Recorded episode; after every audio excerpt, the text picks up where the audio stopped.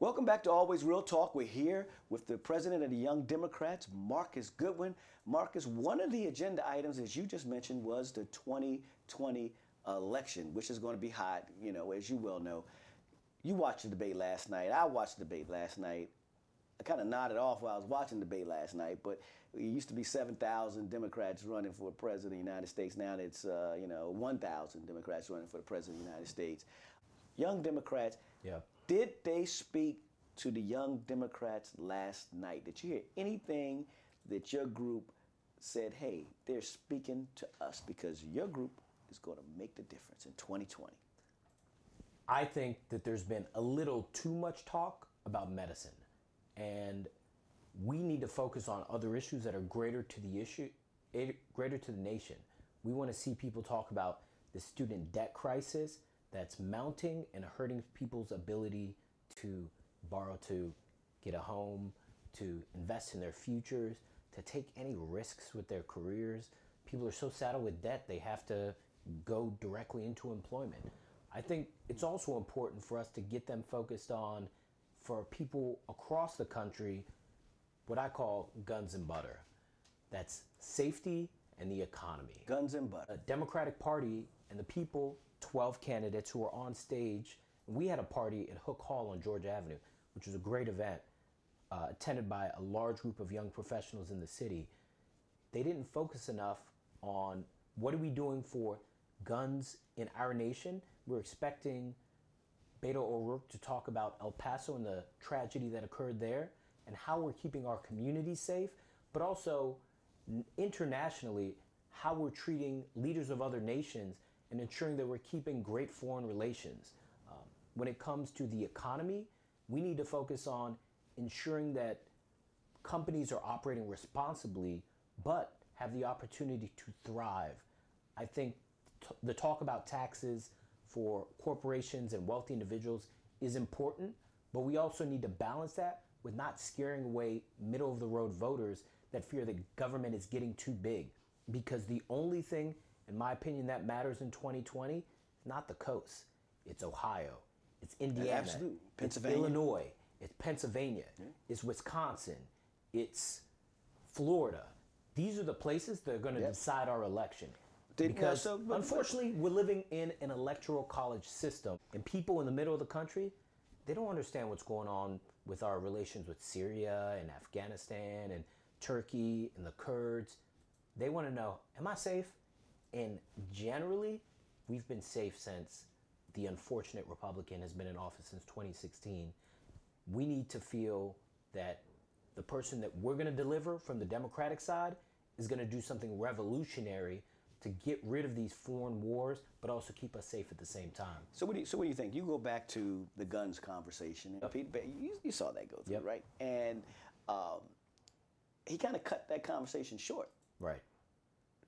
It needs to be a greater conversation. I think people are too. You said you guys were waiting for it, and he was trying to give it, but he got shot down. Quickly. People are scared of but, but, threatening the NRA. Yeah, but, but guess what? You you said that's what you're waiting to hear. Right. It was a Beto, Pete, th- Peter, yeah, Beto, I, Beto. I, I think I, Beto and Mayor Pete really skirted solutions. How are we going to get from where we are now to sensible gun legislation Absolutely. That's going to keep communities safe?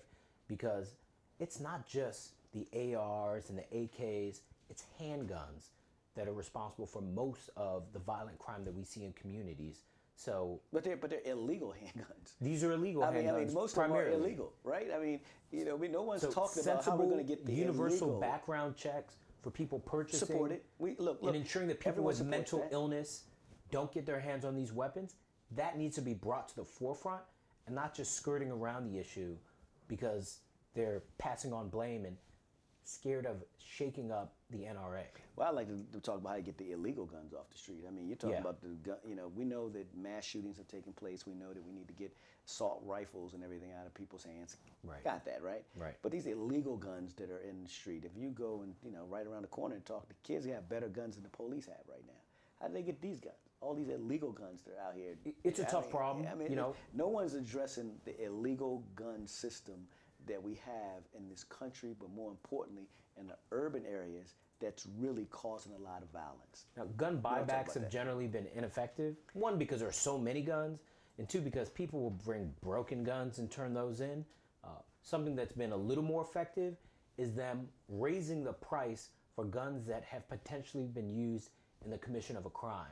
And when guns get turned in for those buybacks and turn ins, then we get a higher rate of Yeah, I mean- uh, dangerous weapons off the street. Yeah, people are breaking in these houses these days. I got my wife and my kids. You coming in with your illegal gun, but people are telling me I can't have a gun in my house.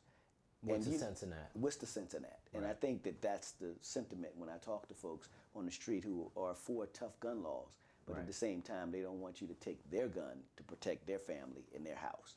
So that's that's one of the things. What did you hear that you liked from any of the candidates last night? I still think they're just you know Yeah. too, no one's telling me how they're going to pay for any of this stuff. You know, everyone's saying how we all need to get along. I mean, I didn't hear you know. We, we all know, and people are, uh, said it a thousand times, their feelings towards the, the current president, right? Everyone has that. They, they got that picture, Voters right? don't care. But voters aren't there. They want to know what are you going to do for me, and I don't know. I don't think morality is going to win this election, right? They say we're we're more moral than you are, so therefore you should vote for me. I don't know. I'm also, talking also don't think the talking point of we're going to raise taxes is getting people excited.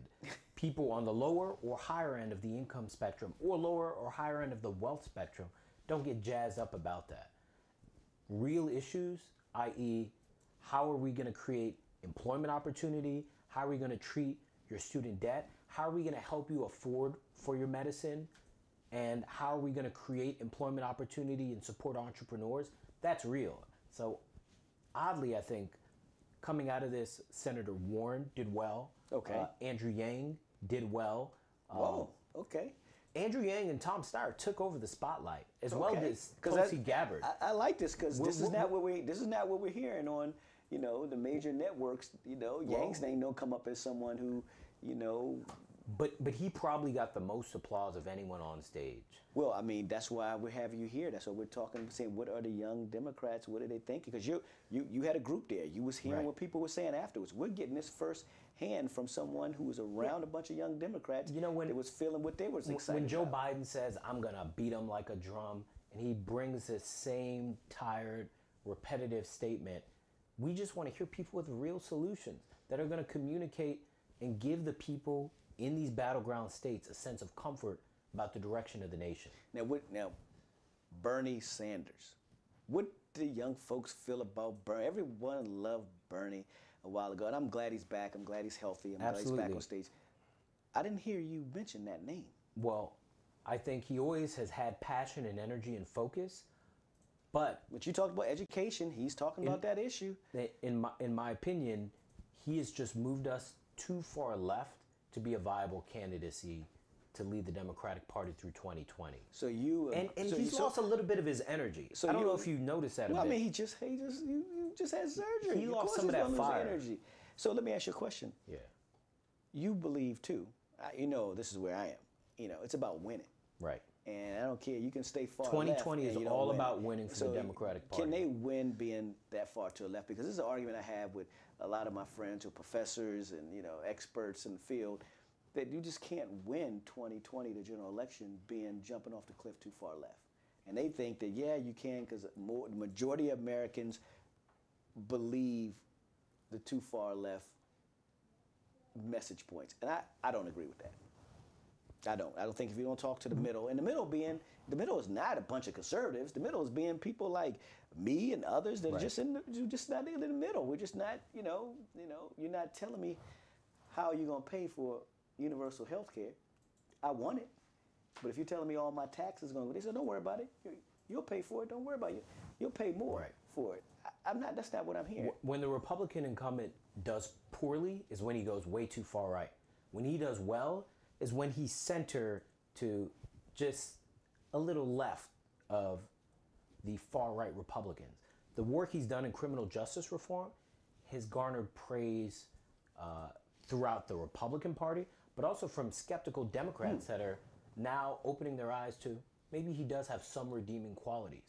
The Wow. same with the Democrats. When we go too far left, We scare people that we need on our side. We can't just target our messaging at these coastal cities because we can wash the the Republican Party as the wor- the world is currently shaped when it comes to far left policies and in big cities where there's a large educated population, but only 24% of Americans have a college education. We need to speak to people that are living the reality of the middle of the country. So who won? Who won last night? I would Give me the top two. Top two. Elizabeth Warren came in the big dog. She walks out the big dog. She walks in the big dog. And who, who is right behind the big dog? It, the one person who made up the most ground, I, I wouldn't say she was necessarily in second place. Tulsi Gabbard. Yeah, you know what? I actually thought so too. Look at the polling. I sat there and look at the polling. and I looked People at it, People really saw that and I thought she she, got a lot of speaking time. She was articulate. She was poised, and, And she her was being stern. a war veteran, and she was stern. you, you get the sense that she's tough. I mean, tough. she had a backbone. She was tough. Yeah. She wasn't scared. Yep. I looked at her a lot differently last night. I said, "Whoa." She needs to be somewhere up in this conversation. We'll see how it happens. Look, we'll be right back, and we're just going to talk about how we can get you young folks can get involved, how older Democrats can help the young Democrats do things to make sure that we push out these young Democrats in 2020. It's always real talk. We'll be right back. All right, we're back in the studio with Marcus Goodwin, the president of the Young Democrats, but more importantly, a wonderful good friend of mine, native Washingtonian. God is doing some phenomenal things. Uh, a real estate genius that actually has a heart and passion Thank you. for affordable housing, which is rare. It's really rare these days. Uh, but let's get back to Young Democrats. Tell me what's cooking, what's up next, where can we find you, how can people get involved? So our website's dcyds.org. Twitter and Instagram, which is the social media that we use the most, especially the millennial Absolutely. generation and Gen Z, we are at DCYDS. So mm-hmm. very simple. And on November 20th, we'll be hosting a Democratic primary debate that is in Atlanta, Georgia. We'll see who qualifies to get in there. That's gonna be interesting. We had 12 people at the last debate in Ohio. I hope we're below the number 10. There's some folks that just don't need to be on the stage, but that's another issue for another That's segment. hey, I've been saying that since the beginning. But I tell you what, you're going to have the young Democrats going to have their debate party, Yes, right? sir. And we're going to be out there, always real talk. We're going to come out to the debate party. We're Thank going to you. film live from the debate party with the young Democrats. Thank you. We're going to hear exactly. We'll have a panel of people after it's over talking about what they thought. Great. We'll get some real live updates, and that's the things that you're bringing to the table as president of Young Democrats. They, you know, appreciate you inviting us out. Yes, we'll be there. We'll make it you happen. coming. Filming live from the debate with the young Democrats. There's no age requirement Can to come, come? be Can a part of it. Okay. There's no age requirement. all right. We want everybody who's interested in young issues to come be a part of the, the scene, the environment, the conversations. Well, we want to be there because everyone tells us what young Democrats are thinking, but we're going to be there and hear directly from them. How about that? Great. All right. Hey, thanks for coming by. Thank you for having me. And I tell you what, we're going to make an announcement so- soon about something special that we have going on at Always Real Talk in partnership with my good friend Marcus Goodwin. Great. Hey, if it's Always Real Talk, join us next week because it's going to be it's going to be real.